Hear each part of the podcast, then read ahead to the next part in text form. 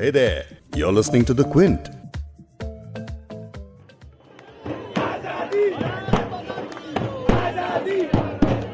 कहाँ जाए हम? क्या करें? मारना है तो मार दो छाती में गोली मर जाते हैं। हम तो कहीं का नहीं रहेंगे ना घर का ना घाट का। अगर हमें जेल से निकाल दिया जाए हम क्या करेंगे? ये आवाज़ जो भी आपने सुनी, वो जेएनयू के संसद मार्च प्रदर्शन में शामिल हुए एक स्टूडेंट की है। दिल्ली की जवाहरलाल नेहरू यूनिवर्सिटी के छात्रों का हॉस्टल फ़ीस बढ़ाए जाने और दूसरी मांगों को लेकर विरोध प्रदर्शन जारी है। आज, यानी कि 18 नवंबर को बड़ी संख्या में जेएनयू छात्र संसद तक मार्च निकालने के लिए सड़कों पर उतरे हैं। इसी पर बात करेंगे आज बिग स्टोरी पॉडकास्ट में। मैं हूँ फबीहा सैयद। दिल्ली के जवाहरलाल नेहरू यूनिवर्सिटी के छात्र अपनी बढ़ाई गई फ़ीस पर सरकार से रोल बैक की डिमांड कर रहे हैं। यानी वो सरकार से ये कह रहे हैं कि जो फ़ीस आपने बढ़ाई है, उसे वापस ले लीजिए। जेएनयू एडमिनिस्ट्रेशन ने हॉस्टल फ़ीस बढ़ाते हुए एक नया मैनुअल निकाला है, जिसमें हॉस्टल फ़ीस से लेकर रूल्स एंड रेगुलेशन तक में कई सारे बदलाव किए गए हैं। जेएनयू की हॉस्टल कमेटी ने बीती अट्ठाईस अक्टूबर को एक मीटिंग के दौरान इस नए मैनुअल को मंजूरी दी थी। और तब से ही जवाहरलाल नेहरू विश्वविद्यालय छात्र संघ, यानी कि जेएनयू की स्टूडेंट्स यूनियन विरोध प्रदर्शन कर रही है तभी से ही छात्र बढ़ाई गई फ़ीस वापस ले जाने की मांग कर रहे हैं। छात्रों का ये भी आरोप है कि जेएनयू के vice chancellor M Jagdish Kumar सामने आकर स्टूडेंट्स के साथ नेगोशिएशन या कोई डायलॉग ही नहीं कर रहे हैं। तो इस पॉडकास्ट में आप जेएनयू के वाइस चांसलर को सुनेंगे जो कह रहे हैं कि उनका ऑफ़िस छात्रों के लिए खुला हुआ है छात्र आकर बात कर सकते हैं। ये बिल्कुल गलत है। आ, मेरा ऑफ़िस में स्टूडेंट्स हर एक महीने में एक आफ्टरनून तीन घंटे कभी भी आके बात कर सकते हैं बिना अपॉइंटमेंट खैर इस कंट्रोवर्सी के चलते छात्रों ने आज संसद तक मार्च भी किया है। तो आप इस पॉडकास्ट में उन स्टूडेंट्स से भी सुनेंगे जो कह रहे हैं कि स्टूडेंट्स जो आर्थिक रूप से कमज़ोर परिवारों से आते हैं वो क्या करेंगे? अगर हमें जेएनयू से निकाल दिया जाए हम क्या करेंगे? हमें जाके खेत में खेती करना होगा या तो अपने वालिद साहब के साथ हमें सब्ज़ी की खेती मजदूरी करनी होगी।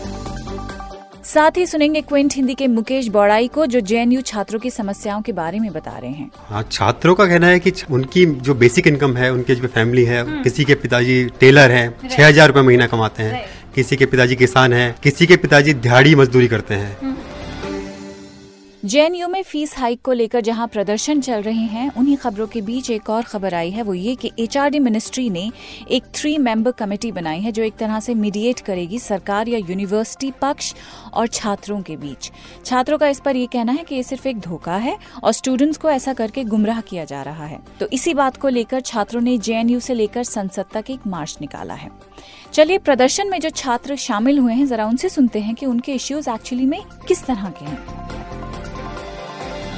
देखिए, हम लोग का प्रोटेस्ट पिछले 25 दिनों से चल रहा है। और 25 दिनों से हमारा बार बार यही हमारा डिमांड है कि आओ भाई, हमसे बात करो, हमसे टॉक करो, हमसे निगोशिएशन हम काम, बात करने के लिए तैयार हैं। वो कहते हैं कि हम जब तक टॉक नहीं होगा, बात नहीं होगी तो हम तो एजिटेशन ही कर रहे हैं कि हमसे बात करो। लेकिन ये एडमिनिस्ट्रेशन इतना एडमेंट है, पता नहीं किसके रिमोट पे ये चल रहे हैं, पूरे यूनिवर्सिटी को तबाह बर्बाद करने में लगे। आप बताइए ना, जब इसका डेटा कहता है की यहाँ चालीस परसेंट स्टूडेंट ऐसे हैं, जो दो हज़ार महीना नहीं दे सकते जिसके घर का इनकम दस हज़ार कहाँ जाए हम? क्या करें? मारना है तो मार दो छाती में गोली, मर जाते हैं। हम तो कहीं का नहीं रहेंगे, ना घर का, ना घाट का।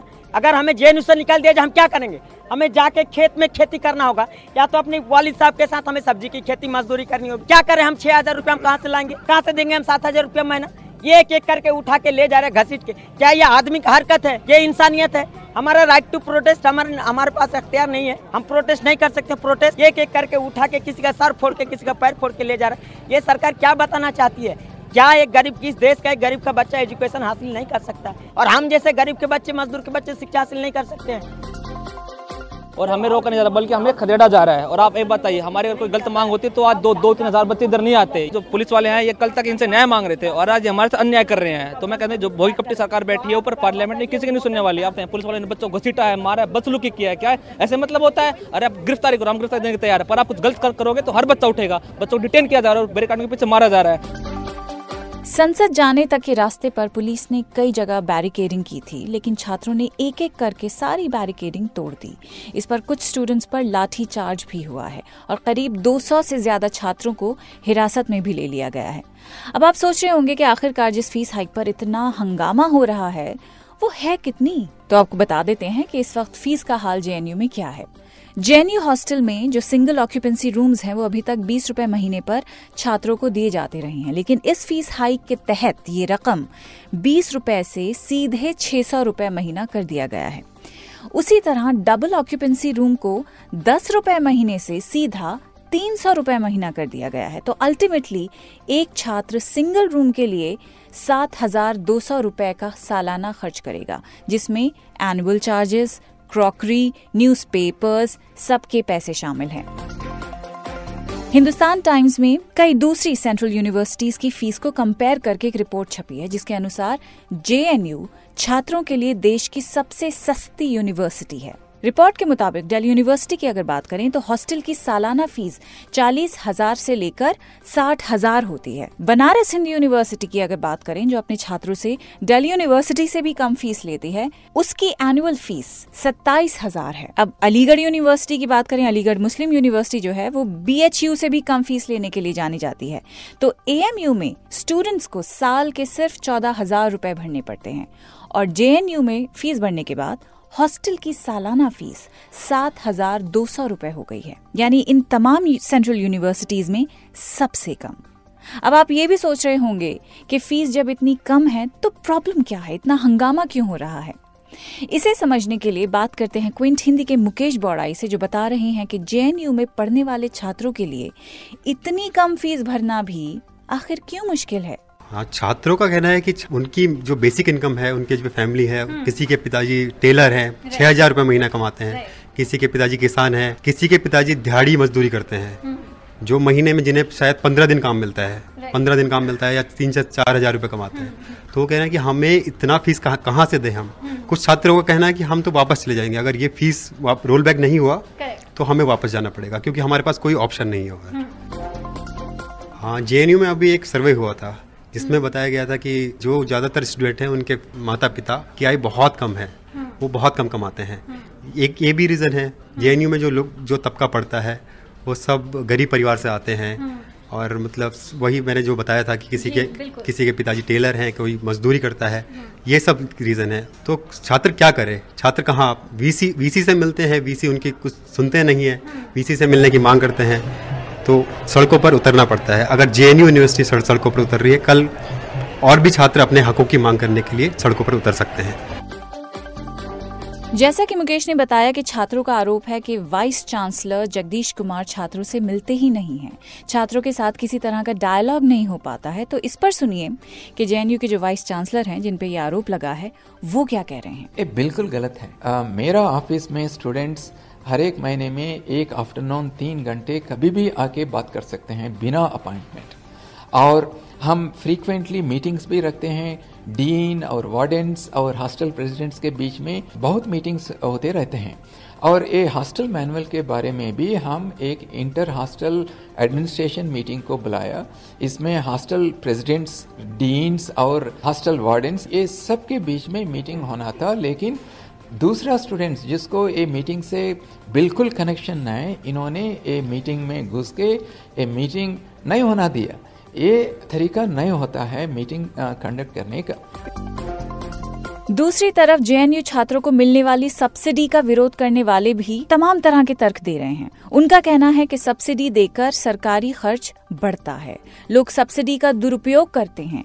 स्टूडेंट्स राजनीति करते हैं, पढ़ाई नहीं करते हैं। यानी कि कहा जा रहा है कि सब्सिडी किसी भी अर्थव्यवस्था पर दबाव की तरह होती है। लेकिन बड़ा सवाल ये है कि जिस देश में हायर एजुकेशन लेने वाले ही इतने कम लोग हैं तो उनके लिए फ्री एजुकेशन मुहैया कराना सरकार के लिए आखिर इतना मुश्किल क्यों है? ह्यूमन रिसोर्स डेवलपमेंट मिनिस्ट्री के all India higher education survey 2017-2018 में ये कहा गया है कि देश में सिर्फ़ 26 प्रतिशत लोग ही यूनिवर्सिटीज में दाखिला लेते हैं। अंडर ग्रेजुएट स्तर पे सबसे ज़्यादा करीब 80 प्रतिशत दाखिले ही लिए जाते हैं। और इसके बाद पोस्ट ग्रेजुएट अगर कोई एमए करना चाहता है तो उसमें 11 प्रतिशत तक ही रह जाता है। सर्वे ये भी कहता है कि अंडर ग्रेजुएट स्तर के बाद आगे की पढ़ाई के लिए दाखिलों की संख्या ही कम हो जाती है, यानी लोग हायर स्टडीज़ से पहले ही पढ़ाई छोड़ देते हैं। इसका एक दूसरा पहलू भी है। सरकार खुद शिक्षा पर कम से कम खर्च करती है। 2019 से 20 के बजट में शिक्षा पर केवल तीन प्रतिशत ही अलॉट किया गया है। उसमें हायर एजुकेशन का जो क्षेत्र है, उसके लिए सिर्फ़ वन परसेंट सिर्फ़ एक प्रतिशत ही लगा है। बहरहाल, जेएनयू छात्र अपनी मांगों पर अड़े हुए हैं। देर शाम तक जेएनयू छात्रों का दिल्ली की सड़कों पर विरोध प्रदर्शन जारी है, लेकिन सरकार की तरफ़ से इस मामले पर अभी तक कोई बयान नहीं आया है। लेकिन हम उम्मीद करते हैं कि हायर स्टडीज़ में गिरावट के आंकड़ों को देखते हुए सरकार कुछ ठोस कदम उठाएगी। आज के पॉडकास्ट में बस इतना ही। कल फिर एक बिग स्टोरी कल फिर एक बड़ी खबर लेकर आपके लिए हाजिर होंगे। लेकिन उससे पहले एक बड़ी बात। अगर अभी तक आपने बिग स्टोरी हिंदी कहीं भी सब्सक्राइब नहीं किया तो प्लीज़ कर लीजिए। क्विंट हिंदी पर तो आप सुन ही रहे हैं। उसके अलावा स्पॉटिफाई जियो सावन एप्पल और गूगल पॉडकास्ट पर भी जाकर आप सर्च कर सकते हैं बिग स्टोरी हिंदी। रोमन में टाइप कीजिए प्लेलिस्ट आ जाएगी। प्लस का निशान होगा सब्सक्राइब कर लीजिए। चलिए, कल दोबारा मुलाकात होती है। मैं हूँ फबीहा सैयद।